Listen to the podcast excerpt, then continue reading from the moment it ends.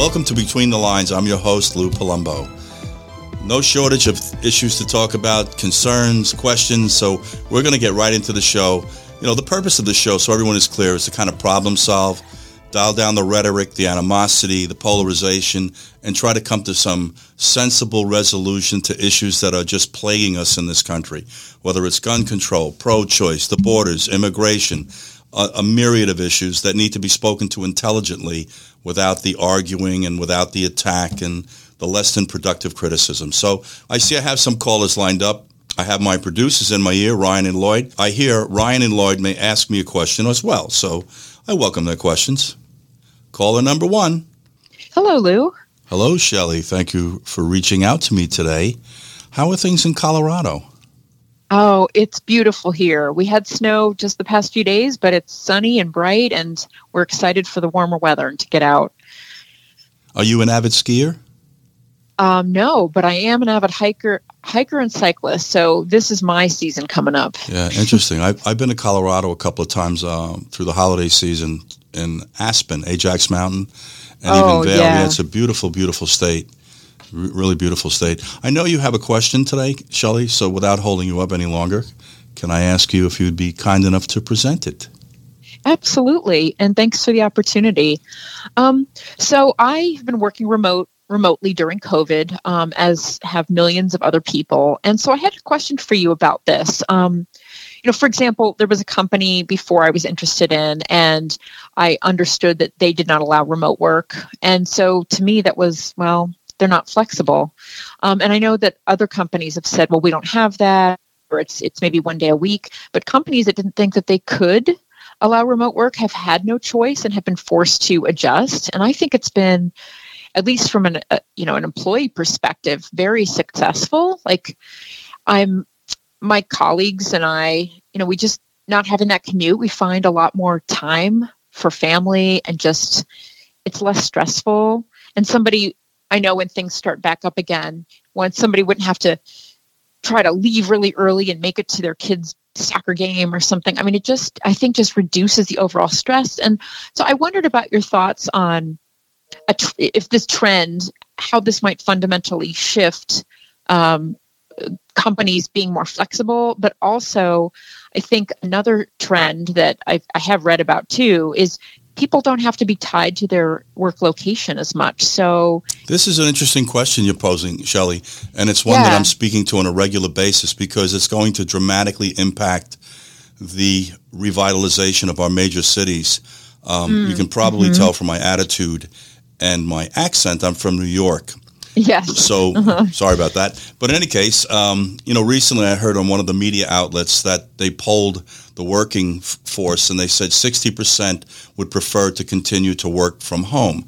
Obviously, what that really lends itself to less expense, less wear and tear on your body, to be honest with you, sitting in mm-hmm. traffic. Just overall, it's going to be healthier for the workforce, number one. Number two, there is some correlation to how, it will how it will impact our cities. For example, if let's say hypothetically 50% of the workforce that would normally commute into the city of New York suddenly stopped, that would have a dramatic, dramatic effect on business there.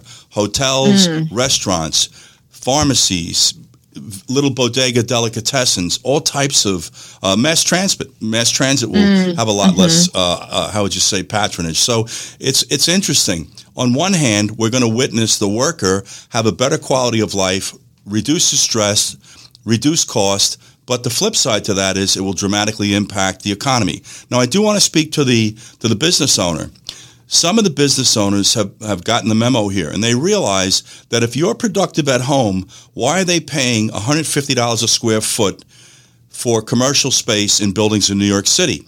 Why not give some of it back, which reduces their cost drivers? So if this is managed intelligently and you can continue to motivate the workers to be productive remotely, it's a win-win situation. Because if you're productive from home, working from your computer in your office, why do I need to pay for a cubicle or an office for you in Midtown Manhattan, or for that matter, Chicago, Boston, Los Angeles, D.C.? You know the major cities. You're living in the same country I'm in. So, mm-hmm. you know, it's interesting the different mentalities. I think when you spoke about com- companies without flexibility, I think their first concern is the productivity of the worker. I think they're concerned that they will not get their bang for the buck, so to speak, if you're sitting at home. But only time will tell. And in fact, time has told. Obviously, it is working. People are being productive at home. Are they going to be 100% productive as they were um, sitting in the office? Maybe not, but we'll put an equation together. If you're saving $250,000 on office space and you're about 20% less productive, if you start to do the math, the business owners may still very, very well still be ahead. As far as a business owner not exploring or having a dialogue with the work, workplace or the workforce as to this remote working, I couldn't understand, ex- explain that. You know, there are some jobs, Shelley, you have to know up. You got to show. You got to show up for these yes. jobs. Nurses, yes. cops, firemen doctors. You can't do this in absentia the way some of the workforce can. But I'll tell you something interesting. A friend of mine in New Jersey, his son worked in a company in Manhattan where they had 21 floors of office space. They called him up and said, come in, clean out your office.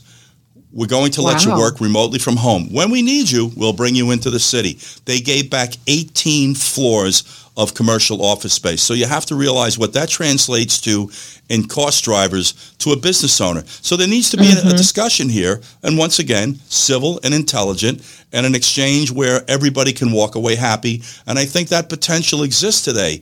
The only downside is how it's going to dramatically impact the economies, for example, like City of New York LA, Chicago, where they rely on commutation in and out and subsequently supporting all of their support mechanisms, the restaurants, as I mentioned earlier, pharmacies, and it goes on and on from there. So this is a very, very good question. A lot of people are thinking about it. I've actually spoken to it on a number of occasions because it's going to dramatically impact my home. There's going to be less need to go through the wear and tear and heartache of coming into New York City. I'll tell you something interesting going on in New York City as well. A lot of vehicular traffic. People are not taking mass transit. Reason being, safety. The crime mm-hmm. in our major cities is going through the roof. That is also influencing the workforce or deterring them from wanting to come back into our urban environments. Last week, our shootings in New York City were up 200%. That is absolutely incredible. Last weekend, there were 38 shootings in Chicago. Why in God's name would you ever want to insert yourself into an environment where you could become part of what we refer to as collateral damage? Not a lot of discussions around this. Um, they need to be, as I said, intelligently conducted. But I think this was a wonderful question. I think it's something knocking on our door right now because we're starting to open up again. You're starting to see the timelines being presented by the uh, the governor in Florida, New York, New Jersey, Vegas, et cetera, et cetera. And we're going to have to cross this road, cross this bridge at some point and start to figure out how we're going to reinvent the workforce. But I am, I am confident and encouraged that people will have a better quality of life. I know we value money more than anything on the planet in this country but there's nothing like your, your mental health, your uh, the time you can, you'll have, as you alluded to, to spend with your children. It's going to enhance the quality of your life. And if the business owners are intelligent and they can be the architect of a format or a plan, I think everybody will walk away happy. So. Um, that's it. Uh, do you have? Can I help you with anything else, or you have a, a, a follow up comment? Well, I I hadn't thought about that with the, the crime connection, and that is interesting. And and you're right, it's a win win, except for some of the bigger cities where there's going to be a loss of like a, an, an exit, and you being from New York, that's clearly um, don't spread that around mind. either, will you, please? Yeah.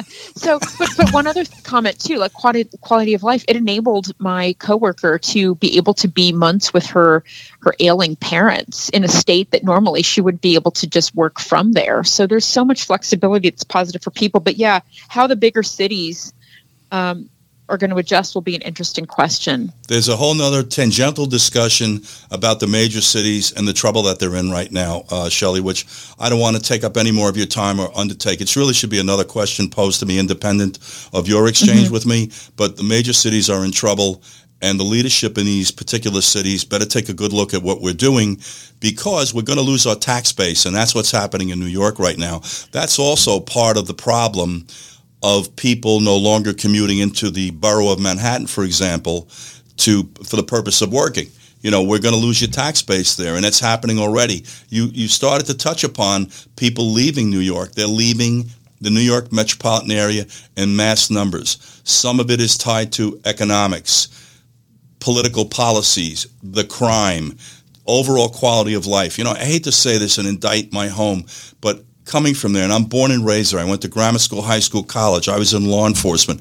There's just a lack of civility right now, not just in New York City, not just in that city, but all the cities. And it has a lot to do with the way that these cities are being managed, or as I would say, not being managed. If you look mm. at what's going on, for example, in Portland and Seattle, there's no explanation for this. If you were a homeowner, a business owner, or you had children in these environments, why in God's name would you want to be there under any circumstances? And why would you ever want to commute into these places where they might set, decide just randomly to set up autonomous zones and you get trapped in it? This is a big discussion, Shelley.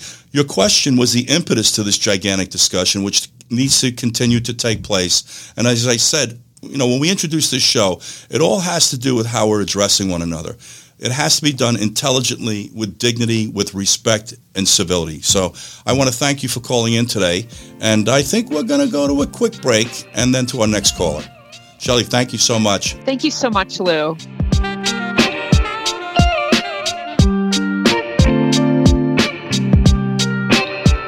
Okay, welcome back. And I just quickly want to say, Shelley, uh, you know, hit us with a very, very good question today that I hope that there are follow-ups to. And I encourage you to continue to correspond with me. You can go to our website, betweenthelines.tv. I'm going to move on to our next caller, and that is Gino from California. Hi, this is Gino. Gino, how are you? And where are you right now, by the way? Hi, Lou. I am in Los Angeles, California, Hermosa Beach, to be oh, exact. Very familiar. Very familiar there. Dated a girl there. Thank you for That's calling nice. in today, Gino. Um, I have I have quite an interesting relationship with the West Coast, with California in particular. I lived in Manhattan Beach, the contiguous town, just I guess would be north or west, depending on how you're standing in California. But I'm right, very familiar yeah. with uh, uh, Hermosa Beach. As I mentioned, I dated a young lady that lived there and probably still lives there. In any case, you have a question today, sir?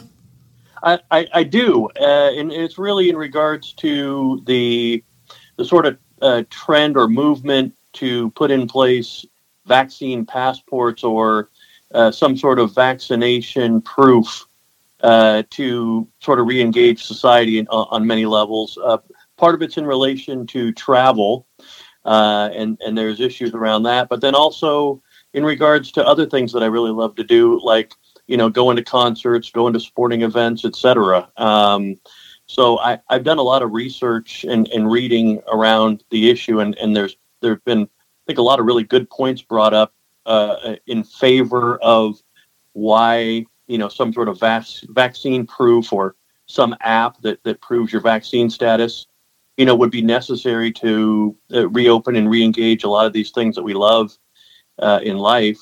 Um, but then I've I've read a lot also around why it's bad on multiple levels in terms of uh, uh, personal privacy issues, uh, and then uh, some inequality issues uh, around certain segments of society that have less access to uh, to, to vaccinations, uh, and, and parts of the world where you know a large percentage of the population won't be able to be vaccinated for you know probably uh, multiple years. So it, it seems like there's you know quite a, a, tug of war between whether this is a good thing for society or whether it it, it raises uh, issues that you know we, we, we shouldn't we shouldn't cross if that, if that makes sense. Yeah it's a good question gino and um, it, I, I know it's going back and forth right now. You know my personal opinion is part of the purpose of uh, providing people verification that they've been vaccinated is to try to put people at ease. We want to start to take the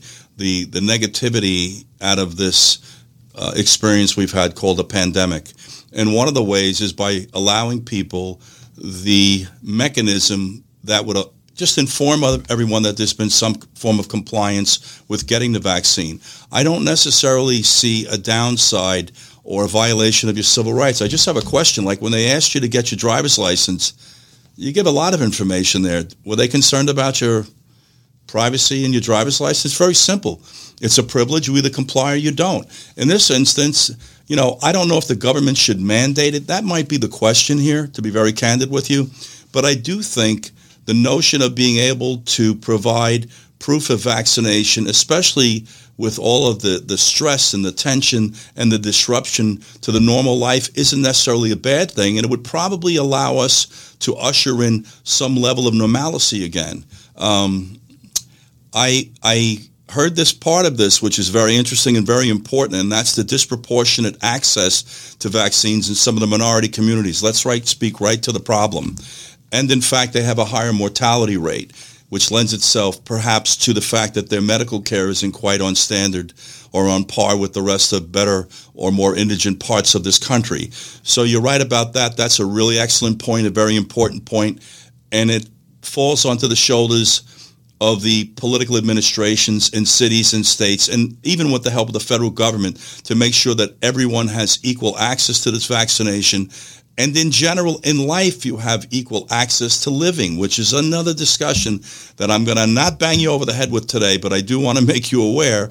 It's in the back of my brain every day. It lends itself to something you alluded to, and that's this word called disparity. So you brought up a very good point, especially people of different economic, socioeconomic circumstances, their ability to acquire a vaccine, their ability to communicate or acquire the documents, for example, um, that would prove that they have uh, been vaccinated. But ultimately, you know, we're electing people to run the country. Let's try something on for a change. Do your job, and that's really with this with this lens, uh, with this ends, uh, Gino. So that was yeah, a very no, good point Lou, you made, buddy.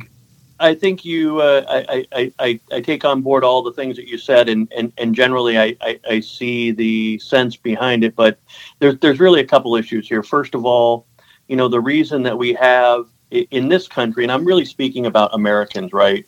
There's a set of uh, you know constitutional uh, protections and, and values that we espouse in this country that that make this country great. And uh, one of them is uh, around HIPAA, uh, you know, medical privacy. Um, that's been time and again upheld, you know, legally as a a, a, very important protection that we have uh, personally, right? And then I think the second issue is uh, around the notion of my body, my choice. There's a, a, a, a legal basis for autonomy around decisions that we make uh, on our own. Okay, and I think that uh, in in my study of the subject, I, I believe that when courts look at cases where there's compelling arguments on both sides. In one case, we've got a a uh, public health uh, uh, motivation to require the passports, and another side, we've got you know issues around privacy and, and personal protection that are uh, arguing against the requirement for vaccine passports. And I think the courts continually find that when when we're stepping over the line of uh, personal autonomy and privacy, the Constitution mandates that we take the latter as the more important uh, legal standard that we Gino, let me let me just interrupt that. you if I may. I, I I'm I'm in sync with your thinking and what you're saying. Uh, uh, my position is that it shouldn't be mandated that you have this passport, but I would think voluntarily people would want to have it so they could communicate to others that you know, I'm safe in your environment. As far as mandating the vaccine, we don't mandate that you get flu shots. This is just another form or strain of something that infects the body. I agree with you. It's your right to determine whether or not you would uh, elect to have the vaccine. That's clearly being demonstrated in the country today. There's a lot of people that are choosing not to take the vaccine. Some are banking on herd immunity. Some are just having aversion to vaccines. I have to make you laugh. I never got a flu shot. This is a little bit different because of the scope and the scale of this problem.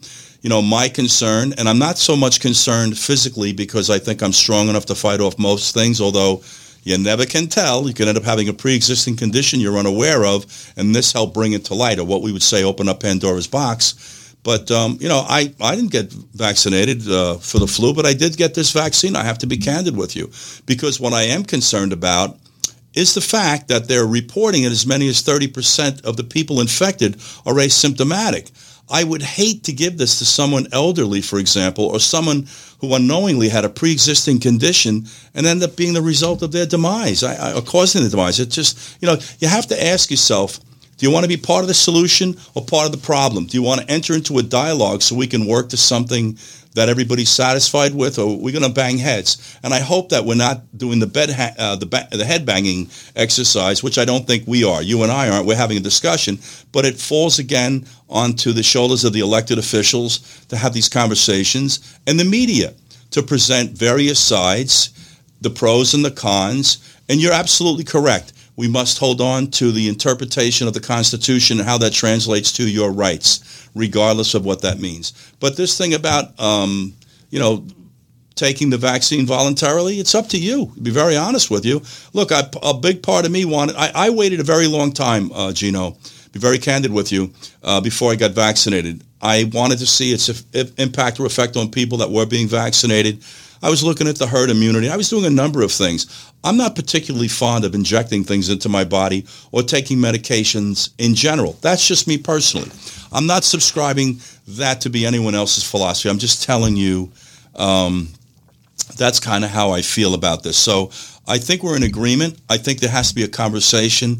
We have to explore and, the, the violation of the Constitution and mandating certain mechanisms, even if it's not this, it could be any number of things. You know, I don't want to go off on a tangent with you, which I'm famous for, but you know, we can't seem to mandate you show identification to board, uh, go into a voting booth and vote for the president.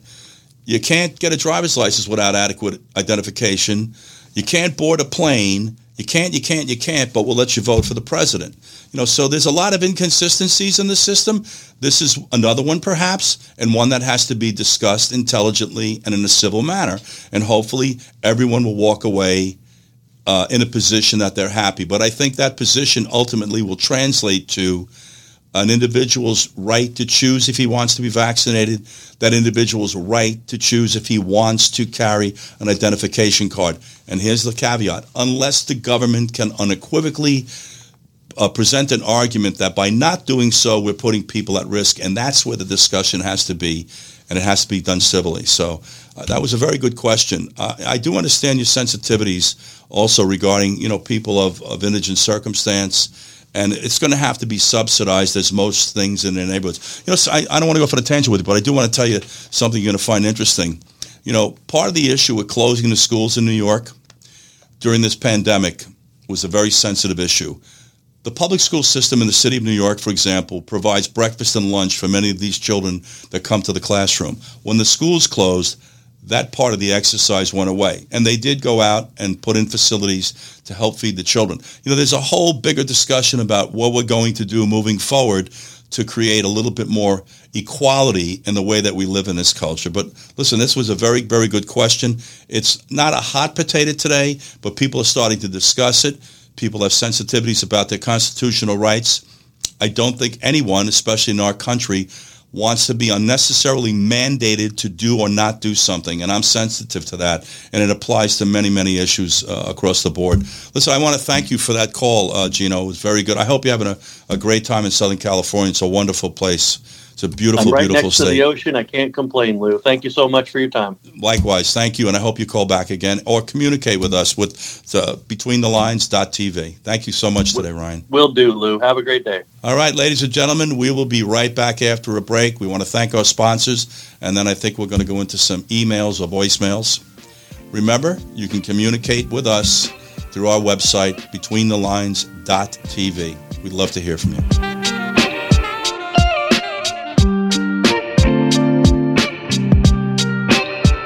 Welcome back, ladies and gentlemen. And I think I have a caller. I believe it's Ryan who's hiding out in Mexico somewhere. Ryan, you have a question for me today.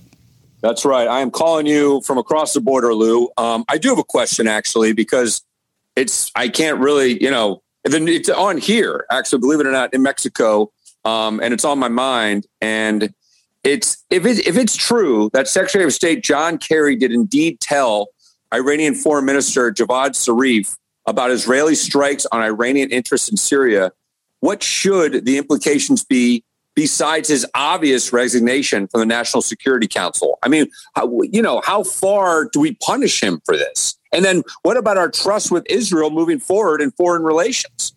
Very good question, Ryan. And and the simple first thing I'd like to state is I'm curious to know what prerogative the Secretary of State had in discussing any policies or practices of a foreign entity, number one. Number two, if in fact he did disseminate information regarding Israel's practices militarily, an investigation will confirm or deny that, which I believe is still underway.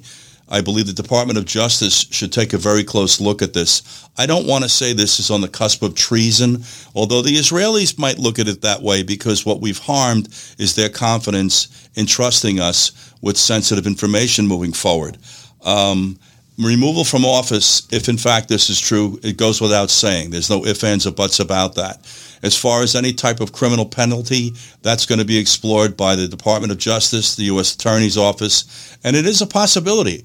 It all depends on the manner in which this investigation is conducted and the fruit of that investigation. But the most important thing at this point is we do not have confirmation if, in fact, this activity took place, and he's entitled to due process. I'm curious to know the impetus or source of this information with such a serious allegation. And and the other question I have for Mr., for the Secretary of State, possibly, was the motivation behind this to how would you say um, galvanize a relationship regarding a discussion about the development of nuclear weapons or nuclear energy. You know, I'm curious to know if Kerry did this, why he would do it. You know, I don't I don't understand the upside to it, and I don't understand how he could not um, anticipate a feeling of betrayal by the Israelis. You know, this is really interesting problem we're looking at right now. The most important thing at this point, though, be very candid with you, we have to confirm the truth attached to this. Because we're hearing things today doesn't necessarily mean it's true. You know, I tell people this in politics, and it's a very sad statement. If you run for office and we can't, can't find something bad about you, we'll just make it up.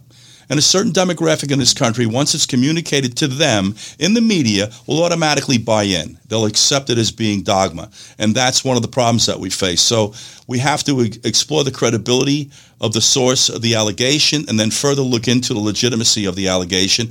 And if in fact it's true, I think, you know, removal is the beginning of the process. I don't know how we mend this fence with Israel, who has relied upon us and us upon them, to be very candid with you. They're a very important strategic ally in the Middle East. No ifs, ands, or buts about it. Good question. It's, well, uh, a, it's a work in progress, Ryan, but go ahead, buddy. Doesn't John Kerry kind of have a history of this as well? If if you want to start talking about politicians that put their foot their feet in their mouth, you know, I, I hate to say this, and I don't like being political, but you know, the president has had a practice of saying things off color, offhanded. I, I mean, I, I, right. I think I think part of the problem, Ryan, is we elect these people and we have an expectation of them that they couldn't possibly live up to. You would think they would be better thought out. You think they would confer with people, individuals, groups, the president, whomever, before they would go in and delve into these areas that discuss highly sensitive informations regarding military strategy of foreign countries. Would we like it if the Secretary of State of a foreign country right, started to discuss our military strategies, and I'm sure that they do. For example, I'm sure that China distrust, discusses military strategies we have with Russia, who's an ally, or say parts of the Ukraine, or any number of other countries that are adversarial to us. We expect that, but this is a little bit different because we're supposedly friendly to Israel, and this is a very um, confusing episode, to, to put it to politely. I do want to thank you, Ryan, our producer, for calling in. Thanks for that question. It was a very good question and I think it's going to continue to play out. And I'm I am anticipating, you know, what the investigation is going to bear regarding the legit, legitimacy of this allegation. Thank you for calling in today, Ryan.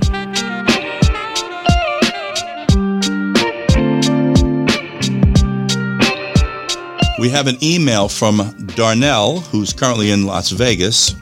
His question is as follows do stricter gun control laws make it harder to put guns in the hands of good people? He cites the fact that bad people will always find a way to find and buy guns illegally. whereas good people like me are just using them to protect our families, themselves, and from bad people. So this is a really you know hot topic in the country today: gun control. To um, answer the first part of this question, the answer is yes. There's a concerted effort to put forth misinformation that lends itself that gun laws reduce crime. Gun laws do not reduce crime. Enforcement reduces crime. So if you're not part of the criminal society and we impose gun laws, there's no impact on you other than the fact that we're depriving you of a constitutional right, and more specifically, a concern that this gentleman has, and that's your ability to protect yourself and your family. Um, you're absolutely correct. We have a black market for firearms. We actually have gun task forces formed with the federal government and local and state police agencies tracking uh, across the state lines of, of firearms. No secret. Um, it's very prevalent. And uh, what gun laws will eventually do, if they were to be successful, and I want to tell you why they're not going to be in a second, is create a gigantic black market. Firearms are not going away. The low end estimate of firearms in the United States is about 400 million. It goes as high as 600 million. The media has acknowledged the rough number of about 400 million. So my question is, with 800,000 law enforcement agents for 335 million people, who's who's participating in this exercise? And you have to be mindful of the fact that a lot of law enforcement is pro-gun. They're not going to be inclined to be knocking on people's doors where they're not going to be welcome. Something else that's important to mention, and it kind of, uh, how would you say, accentuates the fact that our elected officials are not paying attention. They just came out publishing the fact that new gun buyers, first time gun buyers, are above last year at this time, trending higher, along with additional NICS checks. NICS is a national instant criminal background check. You may buy 10 guns on one NICS check, by the way. So a NICS check doesn't mean you're buying one gun. Last year we had over 40 million of them. So we had 40 million requests to purchase at least one gun with a NICS check. I think they need to take a good hard look at what we're talking about, dial back the rhetoric, try to create some type of atmosphere in this country that's more productive in managing this gun problem because we do have one. But the problem lends itself to the fact that we have people that are emotionally and mentally unstable acquiring them and then going out and carrying out this heinous act of mass shooting. The thing I think it's important to mention is that we've had firearms in this country since its inception. They bobbed along until about 1998 with the Columbine shooting without incident for the most part. We did have one shooting back in the 60s, the University of Texas, University of Texas, excuse me. Uh, absent of that, we really didn't have mass shootings. So people are aware. This infamous um, Bushmaster AR-15 or Colt AR-15 or whatever the manufacturer is, this M4 has been available to the public since the early 60s. They had it approved by the Bureau of Alcohol, Tobacco, and Firearms for its consumption by the public. It bobbed along for almost 40 years, basically, if I'm correct, without incident, and suddenly it made the radar screen. Columbine. So the question is, did the gun change or did the culture change? And I would say logically, if your population grows from 200 million to 335 million, Coupled to that exponentially is the issue of mental illness. I personally think the mental health in this country is not good. If you want to ask me why that is, it's because of all the negativity you have jammed down your throat every day through Hollywood.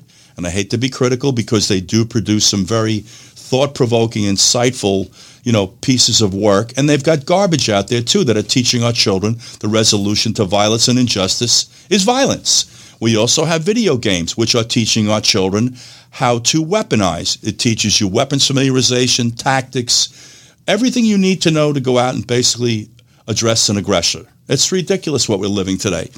So to go back to Daryl's question, uh, yes, they're tying your hands. Yes, the criminal element is still going to get firearms, and you are entitled to protect your family. That's all there is to it. You know, just very briefly, if we're going to talk about, for example, this M4, this assault rifle, it's responsible for less than 2% of the shootings in this country every year. The weapon of choice is the handgun. If you knew how many handguns were in this country today, it would appall you. Oddly enough, if you go to the West Coast, the weapon of choice is the AK-47. You know, I, I, I don't know what to say to people that are running this country, but you need to pay attention. uh, you know, if we're going to start to employ the policy of depriving you access to tools, for example, well, when they start keep up this trend of stabbing people in mass numbers, I guess we'll take your cutlery.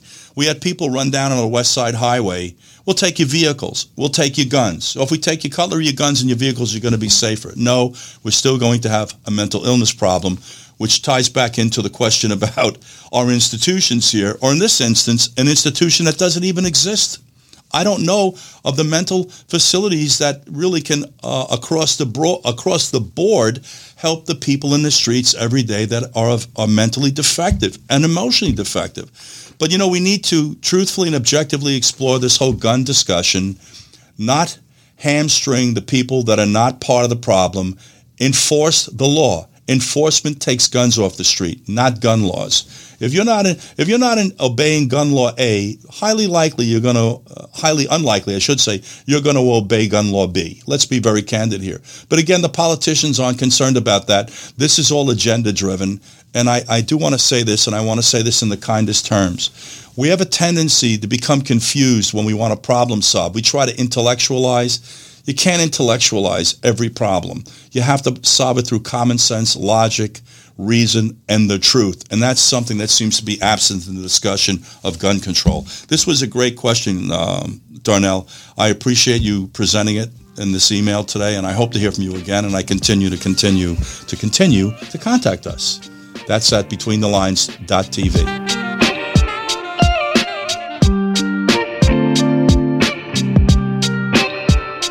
Ladies and gentlemen, we're going to go to an email right now, and then shortly after that, we're going to close the show. The email I want to read to you today is from a young lady, Jackie.